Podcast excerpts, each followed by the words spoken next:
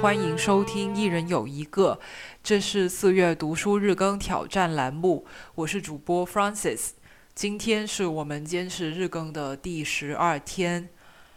那今天我想跟大家推荐的这本书呢，名字叫做《打开一颗心：一位心外科医生手术台前的生死故事》。他是英国的一个非常有名的心外科医生，名字叫做斯蒂芬·韦斯塔比所写的。那这本书可以说是韦斯塔比他本人的传记，还有他从医生涯的回忆录。他讲了韦斯塔比的出生，他是为什么会有想要做外科医生的这个志愿，以及他。怎么考上医学院，在医学院受训，后来从医经历过的各种棘手病例，直到他退休这这样一段人生历程的故事。嗯，我记得我在上一次跟郝小七录长节目的时候有说过，嗯，我其实不太喜欢现在电视剧里面还有主流的话语里面把医护人员神话的这种叙事。我觉得，嗯，把他们当做是一个神，让他们卷自己、压榨自己，无条件的去奉献，啊，又或者说，对他们有一种崇拜的心情，其实，不管是对医生还是对患者来说，都不是一个好的事情。它不会增进我们对生命死亡的理解。那我觉得要。破除对医护、对医生的神话，最有效的办法、最好的方法，就是去读他们写的书，去看他们怎么说。呃，所以我觉得读这些一线医护人员他们写的回忆录啊、日记啊，都是一些非常好的切入口。嗯，那我。你听我讲了这些以后，也许会有些担心，这本书会不会充满了那些很艰深、很灰色的，呃，很艰深、很晦涩的医学术语？是不是？如果我生物化学学的不是很好，就读起来这本书急需熬牙，很难理解呢？那我可以告诉你，这绝对不会在你阅读这本书的时候发生。首先呢，因为韦斯塔比他是一个英国人，所以在这本书里面，你能够留看到他随处流露的英式幽默。比如他写他在医学院读书的时候，嗯，就遇到过一件很有趣的事情。他临时被老教授叫去上手术，然后呢，在上手术之前，他喝了很多很多的水。他就担心，如果在手术中途去上洗手间的话，会被那个很严肃的老教授给怼。那他就想了一个馊主意，他就给自己接了尿管跟尿袋。那这样他就既可以一边做手术，也解决了他要小便的这个问题。听起来确实是很恶趣味，就是你把这样的一件事情写进你总结人生的回忆录里面，是吧？嗯。但是从这个故事里面，你也看到韦斯塔比医生其实是一个，呃，不拘小节，也没有什么架子，同时也很幽默、很可爱的这样的一个形象。尽管他，他，呃，他是一九四八年出生的，那现在其实也七十多岁了，哦，但他不会用一种很严肃、很板着面孔的态度去跟你讲他的人生故事。嗯，还有就是，哪怕他在后面的很多章节里面去描述他所做过的那些很复杂的病例、很复杂的手术，都不会让你觉得说这些医学的名词啊、概念影响了你的理解，因为医医生他更多的还是关注病人人与人之间的关系。还有他对于生命还有死亡的一些看法，那我相信这一些理念是不会受制于医学的名词，而我们读者所不能体会的。还有呢，他真的是一个很好的写作者。我记得以前搜呃资料看过，好像说韦斯塔比就是一个很会写作的人，写过。呃，他写的这本书是拿奖的，就是《打开一颗心》这本书，在呃非虚构写英国的非虚构写作里面，他们有一个奖，我忘记是哪个奖了，反正是他是拿拿到了奖的。呃文就是文学类的奖项。呃，他他以前编的那些教材，好像也是英国很受欢迎的医学教材，那所以就证明他在写作方面确实是，呃，有些厉害之处的。那我直观说我自己读这本书的感受，就是我在读他写的做手术的那些事情的时候，我真的觉得是跌宕起伏、惊心动魄，我会很揪心于这个。病人的命运，他的手术最后是成功了吗？这个病人活下来了吗？他的家人会伤心吗？会失望吗？还是喜极而泣？有的时候我真的是紧张到不得了了，我得跳过几页，翻到这个章节的最后去看一下结局。哎，他是活下来了吗？然后心才安定下来，可以回到前面再去细细的看这个，呃，医生们去攻克这个医学难题的这一个过程。否则的话，我就太紧张了，我就要心脏病发了。我没开玩笑，我没有心脏病。嗯，所以就是从我的这些阅读经验里面，你也是可以看出来，这本书它是有很高的可读性的。呃，你不需要担心它会很枯燥。那这本书它在呃人道主义、人文主义对于生死啊、疾病啊，还有哲学方面的思考。呃，是有很多可以值得开展开来聊的内容了。我相信网上面也有很多人分享过这方面的书评。呃，我这本书也看了有短有些时间，就是两年前看的了，所以我现在有很多内容，其实记忆已经不是那么的清晰，有些模糊。那。我觉得我就从我自己读完以后至今印象最深的那个部分跟大家分享一下我的感受吧。呃，我印象最深的是韦斯塔比先生他开始自己的医学生涯的起点。嗯，不知道大家能不能猜得到他到底是从哪里开始他的行，就是也不是行医，就是医医学生涯呢？是从停尸房，很意想不到吧？对吧？就是韦斯塔比医生呢，他在童年的时候看了 BBC 电视台做的一档跟医生相关的节目以后，他就呃决心要做一个心脏外科的医生。那他一直以来读书也是不错，虽然他自己很谦虚的说他并不是成绩最好的那些学生，也一直很忧虑自己的分数够不够得上上医学院。但不管怎么说，他都算是尖子生啦，都算是高材生吧。嗯，我就会觉得说，哎，你一个高材生，那你理应以后 就是读一个好的大学，对吧？从事一些体面一些的工作，怎么怎么会一个高材生最后落到了在停，就也不是最后，就怎么会落到停在停尸房那里去开始你的你的呃事业呢？我就会觉得，哎，真的是好像有些大材小用，又或许是我这个人太过虚荣了，就会觉得说，你明明是一个这么聪明、这么资优的学生，你却在停尸房里面做苦力，实在是太掉价了。呃，但韦斯塔比医生显然他不是像我这么狭隘的想法的，嗯，他为什么会去了停尸房呢？就是十六岁的那年，他去。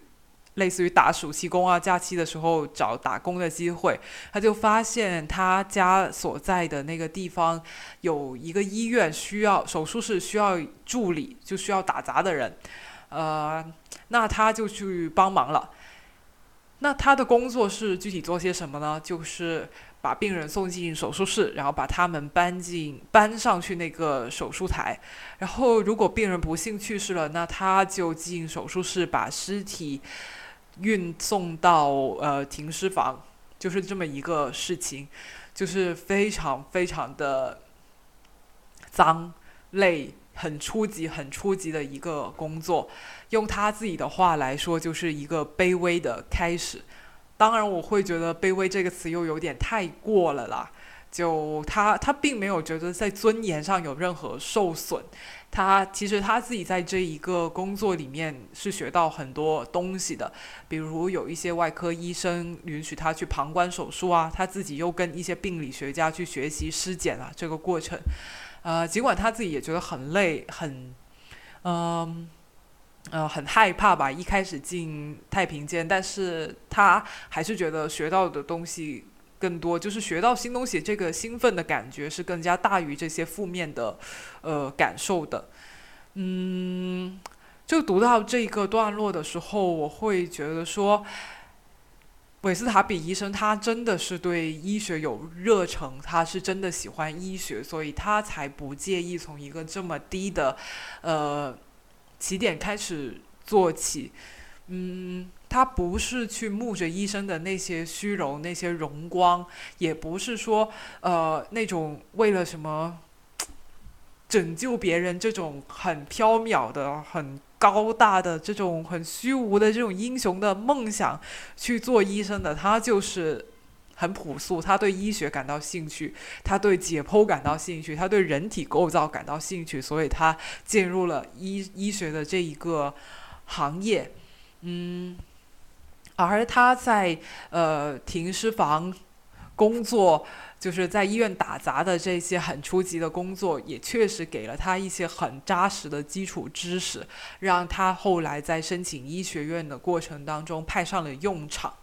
所以我也觉得说，他的这个就是追求医生这个事业的道路上，他走的其实是很扎实的。他去了一家。也不算是很有名的医院吧，就是他家那个城市的一所医院。他家是在一个，呃，我认为应该是个小城市，反正就不是伦敦啊，或者说你数说得出来的英国名字的那种大城市。然后在一个普通的医院里面做这样的工作，而且，呃，他从十六岁开始一直到他上医学院之前，他每一次中学放假，他都去那个医院去打工，都是做很初级的工作，清理这个，呃。手术室啊，搬搬抬抬啊，这样的工作，但是他坚持下来，因为他很清楚的知道，就说自己的目标是什么，他想要考上医学院，想要做一个医生，然后他很知道现在他所要做的这个初级工作，他将来会引领他去哪一个地方，所以他有这样的信念，他可以去做这样很初级的工作，嗯，比较纯粹吧，呃，也不是说。呃，我为了申请一个名校，然后我就去找一个呃，所以我要去找一个很 fancy 的医院，名气很大的医院，然后有一个很 fancy 的实习的 title，呃，好让他自己申请学校的时候那份简历更加的出色。他不是这样，他真的就是稳打稳扎啊，让他看手术他就看手术，然后既然都在停尸房，那他就创造机会去看尸检到底是怎样。嗯，学到都是一些实打实的知识吧。我就觉得我我挺佩服他这样的一种精神的。我现在手边的这本《打开一颗心》呢是二零一八年的版本。那最近理想国他们在今年四月，也就是这个月推出了一个全新的版本。我不知道两个版本会不会有点不一样。反正我现在这本呢封面是红底的，然后新版本是橙色的。嗯，所以。嗯，如果你手边也有这本红色版本的书的话，可以跟我一起翻到第二十三页。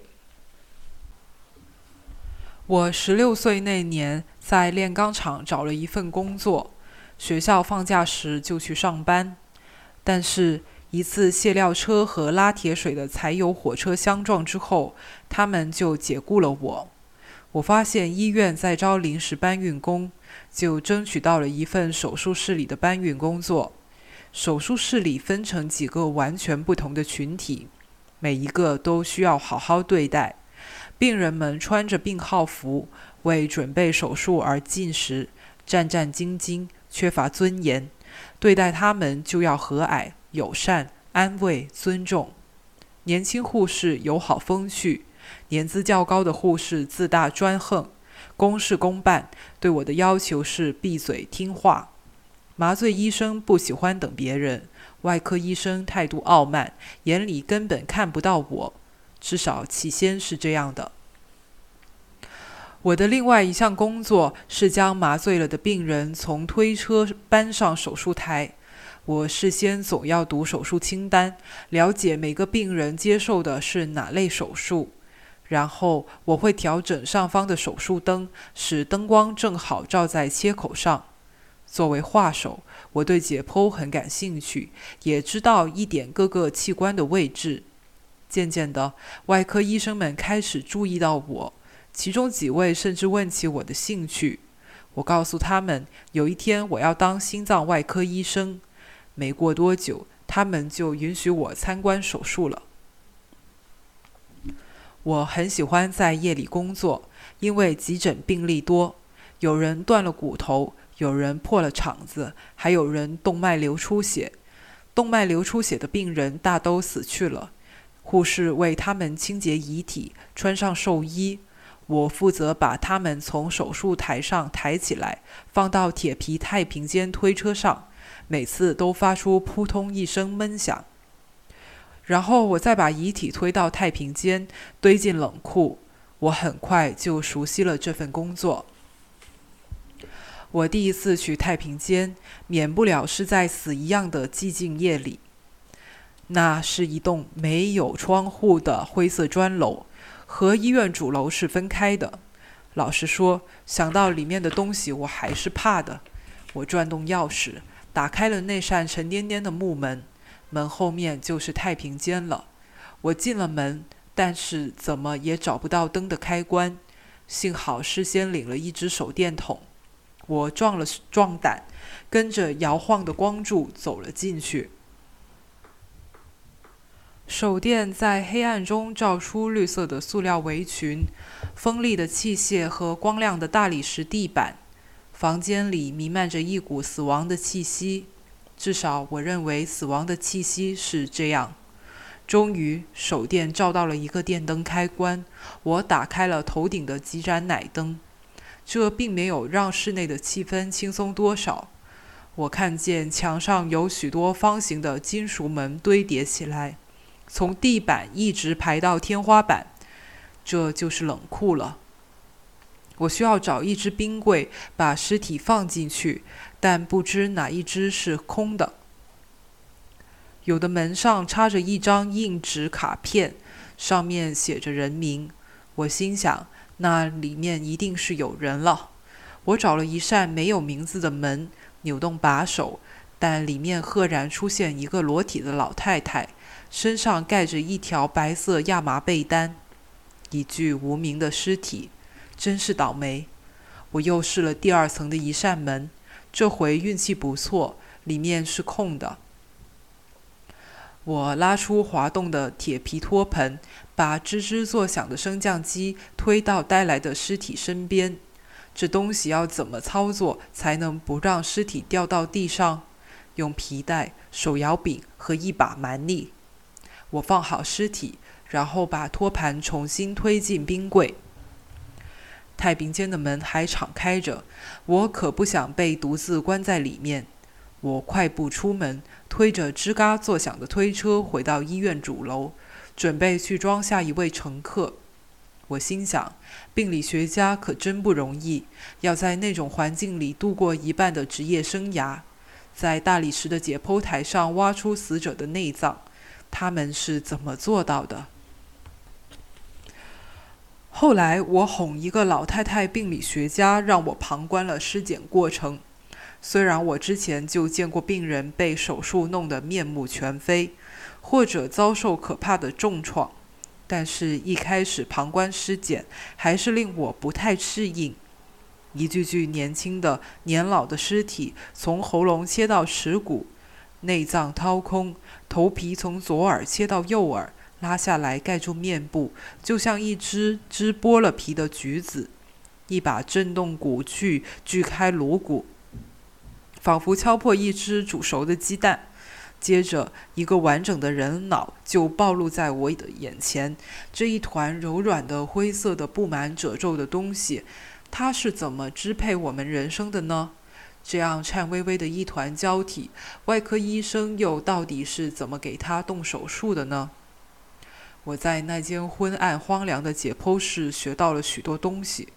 我明白了人的身体是何等复杂，生与死的界限是何等微妙，病理学家的内心又是何等的冷静超然。病理学容不下伤感，他们对死者或许有一丝同情，但对尸体的亲近是绝对没有的。我却在心里替来这里的年轻人难过。那些婴幼儿和少男少女，有的得了癌症，有的心脏畸形，他们有的注定要度过短暂而痛苦的一生，有的因为一场悲惨的事故而突然丧命。看见一颗心脏，你要忘记它是爱和奉献的源泉；看见一个脑子，你也不要把它视为灵魂的容器，忘记这些，通通切开。很快，我就能辨别尸体上一些常见的迹象：冠状动脉血栓形成、心肌梗死、风湿性心脏瓣膜、切开的主动脉，还有扩散到肝脏或肺部的癌细胞。烧焦或腐烂的尸体气味很坏，这时就要在鼻孔里涂满维克斯软膏，好让嗅觉神经轻松轻松。在所有死因里，我觉得自杀是最令人伤心的。我想把这个感想说给老太太听，她叫我要做外科就要克服这种想法，还说等我到了可以喝酒的年龄，心里就不会这么沉重了。我注意到酒精是外科医生放松消遣的首选之一，这一点在他们夜间急诊的时候尤其明显。然而，我能说他们不对吗？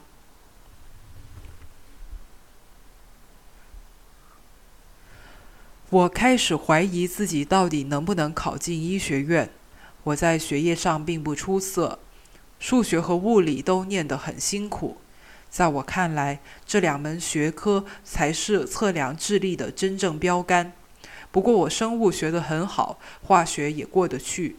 最后，我通过了好几门考试，都是些从来用不上的学科，像是拉丁文和法国文学、附加数学和宗教研究之类的。这些我认为都是努力的结果，和智力无关。但也正是努力，让我得以搬出工房。另外，在医院打杂的这段时间也开阔了我的眼界。我还没有出过斯肯索普，就已经了解了生命和死亡。我开始在医学院里寻找自己的位置。每到学校放假，就回医院兼职。我当上了手术部助理，成了一名清理血液、呕吐物、骨屑和粪便的专家。这是一个卑微的开始。我意外收到了剑桥一所著名学院的面试通知，一定是有人替我说了几句好话，但我到现在都不知道是谁。剑桥的街道上满是生机勃勃的年轻学子，他们穿着长袍，用私立学校的口音大声交谈，个个看上去都比我聪明得多。教授都是饱学之士，他们戴着眼镜和学位帽，骑车经过卵石铺成的路面。去学院晚餐会上喝了葡萄酒，再喝波特酒。我一下想到那些浑身污垢的炼钢工人，他们戴着扁帽，围着围巾，在灰霾中沉默地骑车回家。晚餐只有面包和土豆，饭后或许喝一杯斯陶特黑啤。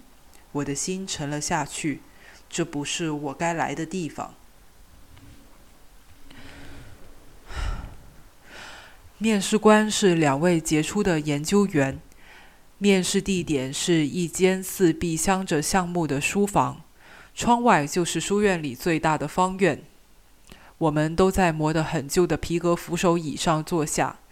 面试氛围相当轻松，没有人谈到我的出身。我满以为他们要问我为什么想学医，结果根本没问，我白准备了。他们倒是问了我，为什么美国在不久前入侵越南？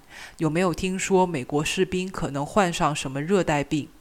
我不知道越南有没有疟疾，于是答了梅毒。这样气氛热络了起来。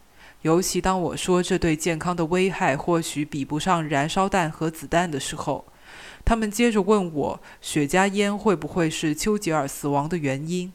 那时他刚刚过世。我对吸烟的话题早有准备，于是不假思索地说了一大串：吸烟会导致癌症、支气管炎、冠心病、心肌梗死和心力交心力衰竭。烟民的尸体在解剖室里有什么样的特征？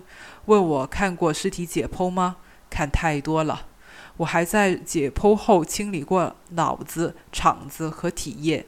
谢谢。他们说，我们会在一两周后通知你结果。接着我又给叫去了查令十字医院，它坐落在河岸街上，位于特拉法加广场和科文特花园之间。建立这家医院的初衷是服务伦敦中部的贫苦市民。他在战时做出了杰出贡献。我很早就到了，但面试是按姓氏字母排序的，所以我照例又是最后一个。我焦虑地拨弄着大拇指，打发漫长的等候时光。一位和蔼的护士长用茶水和蛋糕接待面试者。我和他礼貌地交谈了几句，问了问医院在战争期间的情况。面试在医院的会议室里进行。我坐在会议桌的一头，另一头坐着总面试官。他是一位杰出的外科医生，来自名医云集的哈利街。身上穿一件晨礼服，坐在他旁边的是一位以脾气暴躁闻名的苏格兰解剖学教授。系列剧《医生当家》就是根据他的事迹改编的。我挺起腰杆，坐在一张直背木椅上，这里可容不得松松垮垮的坐姿。他们先是问我对这家医院有多少了解，我答得很好，就要感谢上帝，或者刚才的护士长，也可能。两位都该感谢。接着，他们又问了我打板球的记录如何，会不会玩橄榄球。问完这些，面试就结束了。我是今天最后一个面试对象，他们早就不耐烦了，对我也没有掩饰。我在路上闲逛着，经过市场上花花绿绿的摊位和繁忙的酒馆，走到了科文特花园，这里众生云集。流浪汉、妓女、街头艺人、银行业者，到查令十字医院就诊的病人，各色人等汇聚。黑色的出租车和鲜红的伦敦巴士在河岸街上穿梭往来。